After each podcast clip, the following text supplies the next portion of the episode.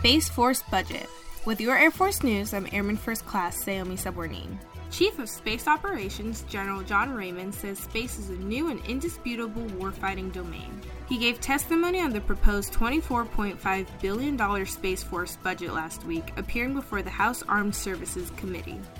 We find ourselves at a strategic inflection point where we are faced with an acute threat from Russia and a pacing challenge from China. The Russian invasion of Ukraine has showcased the importance of space to all instruments of power. Raymond said the U.S. and allies are focusing heavily on space and adapting to the new conditions. He said potential adversaries cannot be allowed to gain an unchallenged ability to conduct space enabled attacks. The largest part of the budget is aimed at research and development to modernize the U.S. military presence in space. That's today's Air Force News.